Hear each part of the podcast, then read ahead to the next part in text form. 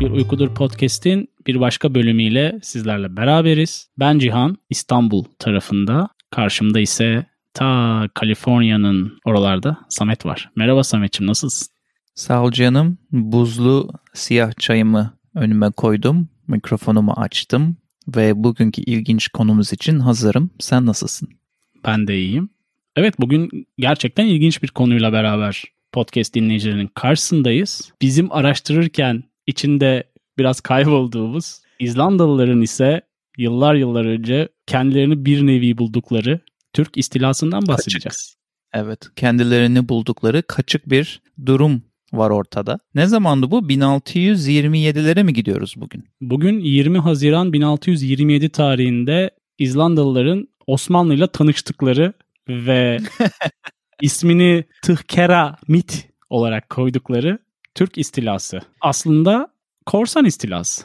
Evet, korsan istilası ve aslında tarihe geçtiği ismiyle biraz bizi aldatan bir istila. Çünkü yani bu günümüzde aldatan bir istila. Çünkü e, şimdi İzlanda'da Osmanlı ne alaka diyecek dinleyenler. Gerçekten İzlanda'nın yani küçük bir İzlanda adasının bir balıkçı kasabasında bir gün her zamanki gibi balığını tutmaya çalışırken Olaf sondayımız mesela adını atıyorum şu an hepsi sonla bittiği için. Başını bir kaldırıyor bakıyor ki gemiler yaklaşıyor bir Osmanlı mehteri edasıyla. Gerçekten gerçekten hayatı kaçık bir uykuya çeviren bir durum.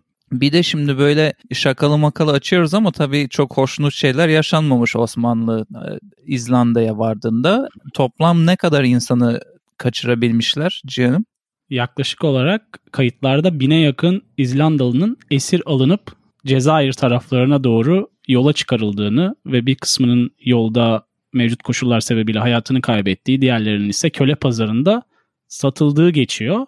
İstersen Bin. hani Os Osmanlı Vay. donanmasından bahsediyoruz ama bu literatürde Osmanlı korsanları olarak geçiyor ve bunların içerisinde Türkler yok. Bunların içerisinde hemen, hemen kimler yok. var? Onları söyleyelim dinleyicilere. Hı hı. Araplar, Berberiler, Hollandalılar ve diğer bazı Avrupalılardan oluşan bir Osmanlı donanması olarak geçiyor. Hani bayrakları çekiyorlar tabii ki göndere ama biraz serbest takılıyorlar. Tabii ki ön koşul ne Osmanlı donanmasının bir mensubu olabilmek için? Müslüman olmak. Önce Müslüman oluyorlar. Ondan sonra merkezi hükümete böyle direkt bağlılar. Fakat seferlerini biraz kendileri belirliyorlar. Ki Murat Reis kendi belirlediği rota doğrultusunda yolunu ta İzlandalara doğru çevirmiş. Evet Murat Reis ile ilgili çok fazla bilgi olmasa da elime birkaç şey geçti böyle güvenilir birkaç kaynak buldum. Şimdi Murat Reis dediğin gibi Müslüman olması gerekiyor ya oraya katılmak için. Evet. Bu arkadaş aslında Hollandalı ve evet. yine Hollandalı bir ismi var e, Hristiyan falan ve kendini aslında bir balıkçı aynı, aynı zamanda Hollanda'da bir süre sonra değişikliğe gitmek istiyor hayatında. Hatta e, bir çocuğu, eşi falan var her şeyi geride bırakıp kendini Cezayir'de buluyor. Orada da Cezayir'den böyle aşağılara Afrikalara doğru gidince çok ekonomik olarak sıkıntılar başlıyormuş o zamanlar ve yeni yerlere açılmak istemişler. Bu Murat Reis aslında Hollandalı olan Murat Reis bir gün eline başka bir Hollandalı köle düşüyor. Bu kölenin de bu İzlanda taraflarıyla ilgili engin bir bilgisi var. Denizcilik ve lokasyon anlamında. Aslında Hı-hı. bütün fikir bu kölenin ve Murat Reis'in bir araya gelip sen bana bu rotayı göster, beni e, oraya götürmekte yardımcı ol. Ben de karşılığında seni salı vereyim artık kölelik statüsünden çık mantığı ile e, yola koyuluyorlar. Tabii dediğin gibi bunun içine bazı İngilizler de hatta alıyorlar bu filonun içine. E, çoğunluğu Arap, Cezayirli falan. Hemen hemen hiç Türk yok. E, bazı daha sonra anlatırım ama bazı görgü tanıklarının yazdığı kitaplar, mektuplardan birkaç hı hı. tane falan olduğu anlaşılıyor. E, dolayısıyla hikayemiz böyle başlıyor. Bu insanlar bir araya geliyor. Bir de böyle bir kaynak da eline geçince Murat Reis'in Haydi bakalım açılalım oralara diyorlar. Bir de Cihan'ım 1600'lerden bahsediyoruz. Cezayir'desin. Evet. İzlanda'ya yol alıyorsun. İnanılmaz bir rotadan bahsediyoruz. Bunların gemileri o zamanlar böyle Akdeniz'in ya da işte Mediterranean dedikleri sularda hı hı. gidebilecek ama okyanus sularına açıldığında dayanıklı olamayacak kapasitede gemilermiş. Yani. Ve hani çok hazırlıklı bir plan bu. Oturup bu okyanus sularına dayanabilecek güçlükte gemileri inşa edip planlayıp öyle yola koyuluyorlar. Yani sonuçta okyanusa açılıyorlar ve oranın şartları artık o dönemin iç denizi olan Akdeniz gibi değil. O yani bahsettiğimiz genç Murat Reis ne yapmış? Önce ada tarafına gitmiş. İzlanda'ya yakın West Manager gibi bir adı olan adaya bir uğramış. Ondan sonra güneybatı kıyılarına uğramış. Grindavik.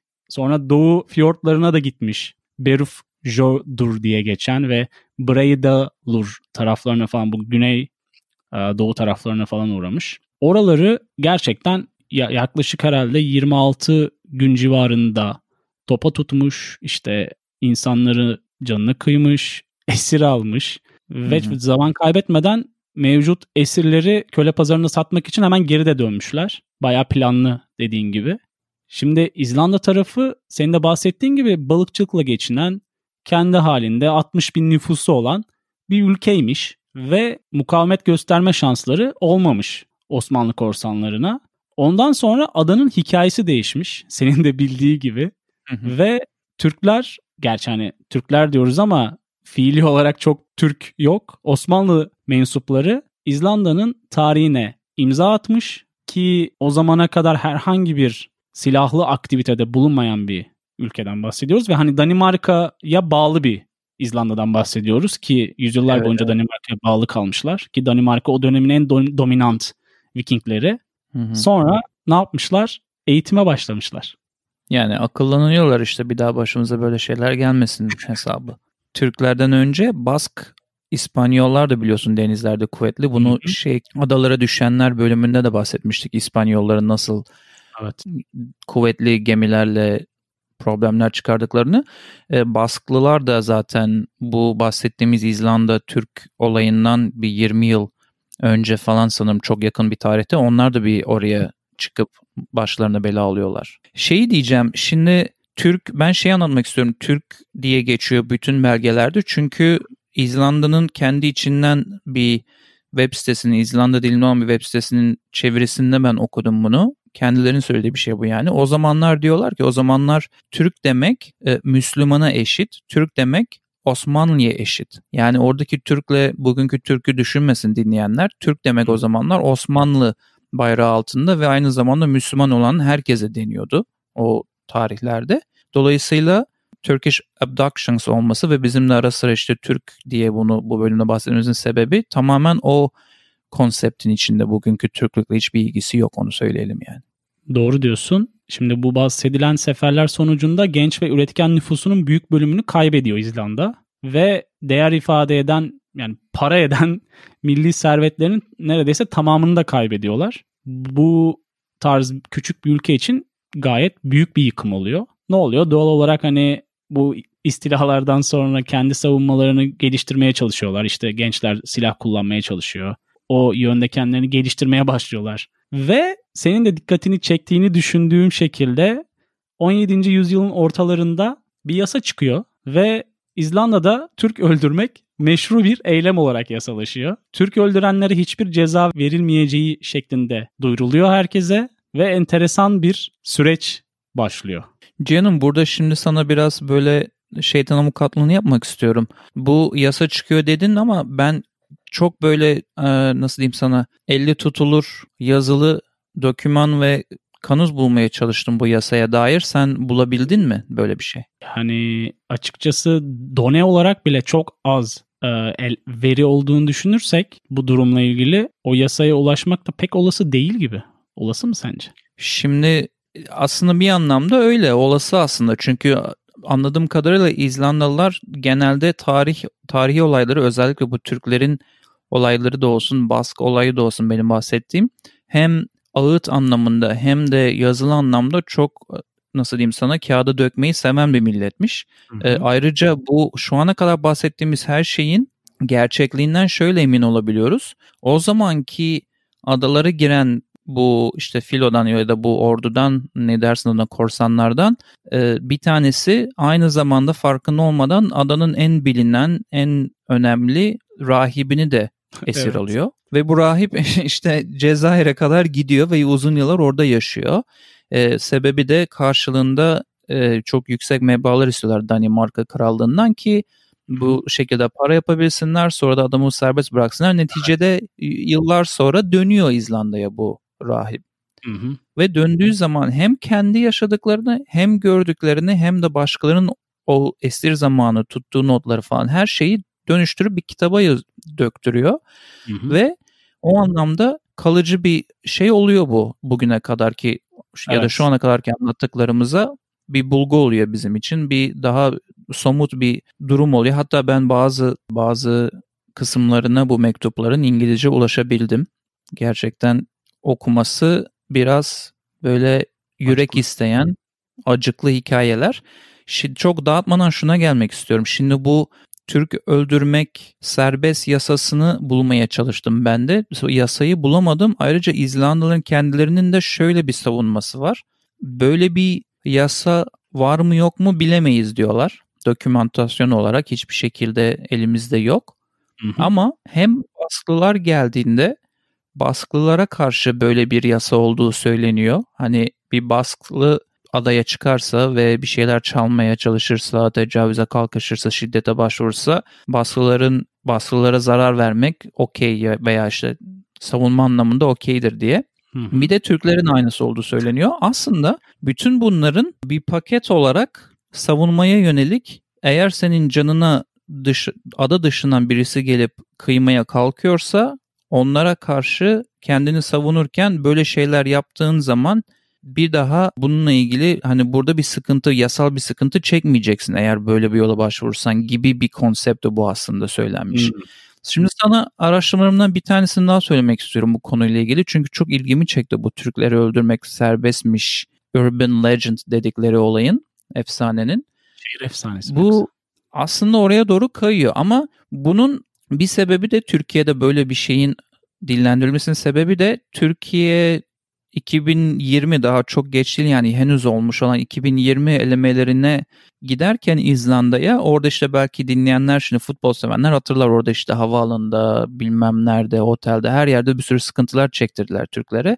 Dolayısıyla o zamanki yerel basınımız da manşet atıyor. İşte bu İzlandalıların derdi ne? İşte İzlanda'da zaten Türk öldürmek serbestmiş falan gibi manşetler atılmış. Hala da şu an internette bulabiliyorsun. Yani şu an ben bir tanesine bakıyorum mesela bu kaydı yaparken. ee, ama bir dayanak, bir kaynak bir şey gösterilmemiş orada. Dolayısıyla yine başa çok sarmana şunu da söyleyeyim. O bahsettiğim ya bir tane site var İzlanda'da. İzlanda'nın güvenilir soru ve cevap sitesiymiş. Genelde cevap verenler tarih tarihle ilgili master yapan veya profesör düzeyinde uğraşan insanlar cevap veriyormuş bu toplumun sorduğu sorulara. O siteye girdim. O şey mi bu acaba? De, blog sitesi var orada. Onu mu okudun acaba? İşte yasa ve social sciences adı altında bir üniversitenin soru cevap sitesine girdim ben. İzlanda'daki bir üniversitenin zaten toplasan 5-6 tane üniversitesi var İzlanda'nın. Şaka değil. Yani öyle. evet öyle. Buradaki sorulardan biri yine İzlanda'nın kendi dilinde Is there really still a law on the killing of Turks in Iceland diye biri sormuş. Ve öldürecek yani çevirdim. herhalde bir niyeti var öldürecek girmiş siteye demiş ki bir sorayım ona göre. Bizim ee, şu sevmediğim Türk'ün peşine düşerim demiş herhalde.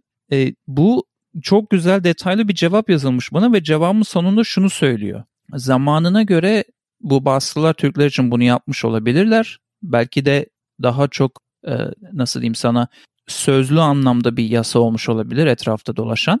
Hı-hı. Ama İzlanda'nın İzlanda olduğundan beri bu işte bağımsızlığından beri kendi içinde en kuvvetli anayasasına koyduğu ifadelerden bir tanesi de şey ırka dair ayrımcılık yapamazsın. E diğeri de insan yaşam hakkıyla ilgili ne kadar önemli olduğuna dair bir kural var. Hani herkes herkesin yaşama hakkı var diye. Dolayısıyla hani idam midam falan o tarz şeyler de yok. E, dolayısıyla bütün bunlarla çakıştığı için hani Türk olsun olmasın Amerikalı olsun nereli olursa olsun İsveçli olsun falan fark etmiyor. Zaten böyle şeylerin hepsini bağımsızlıktan sonraki kurulan anayasayla beraber bütün bu önceki kanunlarda silinmiş olurdu eğer olsaydı diye bir cevap yazmışlar. Dolayısıyla biraz Şöhit'in avukatlığını yaptım senin dediğine çünkü bana o kanun pek de elle tutulur bir kanun değil gibi geliyor. Peki sana şöyle bir soru sorayım. Şeytanın avukatı olarak seni yakalamışken.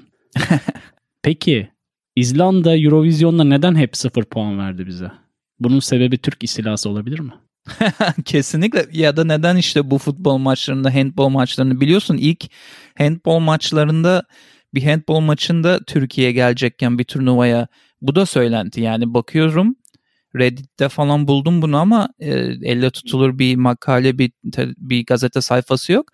Handball söylentiye göre handball takımı da Türkiye'nin İzlanda'ya giderken eğer bu kanunu değiştirmezlerse gelmeyiz gibi res çekmişler. Hayatlarından endişe edip. Ben de bir tane yorum okudum. Şimdi İzlanda nüfusunun içerisinde siyahiler de var bu arada. İzlandalı olan. Onların kökenleri bir söylentiye göre zamanında Osmanlı korsanları tarafından işte Cezayir tarafına götürülen, işte köle pazarında satılan ve sonrasında siyahi insanlarla evlenip ırkın başkalaşmasıyla %5 civarında olan siyahi İzlanda ırkının aslında Osmanlı korsanları tarafından oluşturulduğu şeklinde birka- birkaç anekdot gördüm. E sonuçta onların hepsi dönmedi ve çoğu Müslüman oldu. Klasik olarak o dönemin en popüler ve yaşama imkanı sağlayan şeyi Osmanlı Devleti içerisinde Müslüman olmaları gerekiyor. O senin bahsetmiş olduğun işte Danimarka kralının göndermiş olduğu aracılarla yaklaşık 40-50 esir fidye verilerek kurtarılmış İzlanda'ya dönmüş ki onlardan biri senin bahsettiğin rahipti. Hı hı. Ama diğerleri hayatlarına işte Osmanlı topraklarının Kuzey Afrika taraflarında sanıyorum devam etmişler ve başka bir jenerasyon yaratmışlar zaman içerisinde. Evet evet. Yani Türkiye'nin Türkiye'nin içinde bu İzlanda'nın genetiklerine veya işte ırkına dayanan insanlar olduğu da düşünülüyor bugün. Bu tam da anlattığın sebepten dolayı. O yüzden baya bilinmez ve tarih içerisinde de çok göz önünde olmayan sadece Osmanlı korsanlarının yaptığı en popüler sefer olduğu için birkaç anekdot bulabildiğimiz ve onun üzerinden konuştuğumuz bir bölüm oldu esasında. Evet bir de İzlandalılar bu olaydan çok etkilenmişler Cihan ve bu başkentte ki sen de gittin galiba oraya. Başkentte evet, büyük bir kilise varmış artık evet. meydanında mı ortasında mı neredeyse. Bayağı efsanevi bir kilise var orada. Ama duyduğum ya okuduğum kadarıyla bu kilisenin içinde de bu olaya hitafen bazı görseller bulmak mümkünmüş. Şimdi biz ziyaret ettik o tarafları ama tabii ki o görselleri çok bilinçli olarak bulma şansım yoktu gittiğim zaman. Ki milli takımın yaşadığı havalimanı problemini biz yaşamadık. Çünkü Berlin üzerinden gittiğimiz için herhangi ekstra bir güvenliğe ve pasaport kontrolüne maruz kalmadık. Belki de onların yaşadığı tecrübeleri biz de edinebilirdik. Pasaporttan geçseydik. bir de tabii sen bu olayı derinlemesine o zamanlar çalışmadığın için hani o kilisenin içine girdiğinde o olayı görmemen de çok normal bir şey yani orada sonuçta bu olaya bakarak gezmediğin için kiliseyi. Ama yani demek istediğim şuydu bayağı etkilenmişler. Bunun üzerine ağıtlar yakmışlar. Ee, istersen bölüm sonunu çıkışımızı kendi intromuz değil de bu İzlanda havası dediğimiz İzlanda türküsü şeklinde de bitirebiliriz yani. Neden olmasın? Oralarda pek insan olmadığını da düşünürsek acaba kim besteledi bu güzel ezgiyi? Bir şey demek istiyorum sana unutmadan. Şimdi sen dedin ya bazıları orada kalmış diye. Ee, oradan kastım Cezayir'de kalmış diye. Ya da çevre ülkeler. Hı hı. Bunlardan en en önemlisini sana söylemek istiyorum. Olaf Egilson diye bir İzlandalı Cezayir'e gittiğinde daha sonra Cezayir'de kalıyor. işte köle olarak veya çalıştırılıyor falan. Daha sonrasında da herhalde çok iyi geçinmiş oradakilerle. Korsanlara katılmaya karar veriyor. Bak düşün oh. yüzyılın satışı. Evet. Sonra Cezayir sarayında falan mühim bir mevkiye yükseliyor. Vay. Ve en sonunda da korsan kaptanı oluyor. En sonunda birçok maceraya atılıyor korsan kaptan olarak. En evet en sonunda da Avrupa'ya dönüyor. Yine bir satış o tarafı bırakıyor bu sefer ve Kopenhag'da e, vefat ettiği söyleniyor. Bu e, yine böyle çok ilginç bir kitap buldum İzlandalı biri tarafından yazılmış ama sonra İngilizce çevrilmiş bir kitap okudum. Kitabın bir kısmını okudum doğrusu. Orada bahsediyordu bundan. Hani böyle garip hikayeler de çıkmış için içinden. Ya bahsettiğimiz sayı çok fazla değil gibi duruyor. Ama o dönemi de düşünürsek göz önüne almamız gereken dönem 1627 senesi. Dünya nüfusu da fazla değil. O yüzden hatırı sayılır bir köle ticareti olmuş. Yani bu çok fazla konuşulmayan, çok fazla dile getirilmeyen bir tarihi olay. Hani ufak bir olay aslında ama duruma göre büyük bir olay da olabilir. Yani İzlandalılar için gayet büyük bir olay. Bu İzlandalılar mesela Türkleri daha doğrusu Osmanlı'yı o kadar kötü bir şekilde tanıdılar ki hani bugün de dediğin gibi Türk deyince maalesef tarihle de bağdaştırarak bir negatif bir uyanış oluyor onlarda. Ama açıkçası bölümü bitirirken şunu söylemek istiyorum bütün dinleyenlere. Bu Türkler bunu yaparken ya da Osmanlı adı altında bu insanlar bunu yaparken İzlandan adasında yani işte insanları kaçırma olsun, öldürme olsun, eziyet olsun. Hı hı. Bu bütün dünyanın her tarafında özellikle o zamanlarda herkes herkese yapıyordu. Yani bu sadece Osmanlı kötü falan anlamında değil bu. İspanyollar anasını ağlatıyordu. Özellikle bu Amerika taraflarının onu evet. söyleyelim. Yani taş taş üstünde bırakmayan bir durumda onlar onu yapıyordu. Ve hani bütün Avrupa ülkelerinin de Afrika'ya gidip oraları ne kadar sömürdüklerini herhalde burada hiç anlatmaya gerek yok. Hani burada kastım birazcık bölüm sonunda sırf Osmanlı'yı negatif bir şekilde ele almış olmayalım diye herkesin herkese sözünü geçirmeye çalıştığı ve aslında çok da hoş olmayan şeyler yaptığı zamanlardan bahsediyoruz diye bitirmek istedim. Öyle. Diğer taraftan da hani Osmanlı'nın direkt yaptığı bir şey de yok. Osmanlı'ya bağlı korsanların yaptığı şeyler var. Ayrıca senin ifade ettiğin gibi Avrupa o dönemde tamamen Amerika kıtasına doğru yol alırken ki Akdeniz tarafında etkinlikleri olamayacağı o dönem çünkü Osmanlı'nın en güçlü olduğu dönemlere yakın dönemler. O yüzden dolayı onların bir taraftan da yeni kıtayı iyice keşfetmesini sağlayan bir ortamı sağlıyor Osmanlı'nın o dönemki gücü. O da değişik bir podcast konusu. Ne öneriyoruz kısmıyla bir kez daha sizinle beraberiz. Samet acaba bize neler neler önerecek her zaman olduğu gibi? Canım ben bu sefer bu kısmı kısa tutmayı düşünüyorum. Dolayısıyla HKBO dinlencesi listemize bir şarkı eklemeden de bitirmek olmaz diye düşündüm. Hı hı. Ee, bu şarkıda Osmanlı Marşı dermişim. şaka şaka Osmanlı Marşı değil tabii ki de. Ee, Mehter'den girmeyeceğim. Ee, Blackfield adlı bir grubun Epidemik adlı şarkısını listemize eklemezsek olmazsa olmaz diye düşündüm. Ve bu şarkıyla bu bölümü bu sefer kısa tutup sana hemen sözü paslıyorum. Ben de BBC yapımı bir tane dizi var. Onu önereceğim. İzlanda dizisi Trapped isimli. IMDB puanı da 8.1. O yüzden böyle polisiye tarzı şeyleri sevenler için bence gayet iyi ve kısa bir dizi. İki tane de şarkı ekleyeceğim meşhur playlistimize. Bir tanesi Jonas Sigin, Havir Swart şarkısı.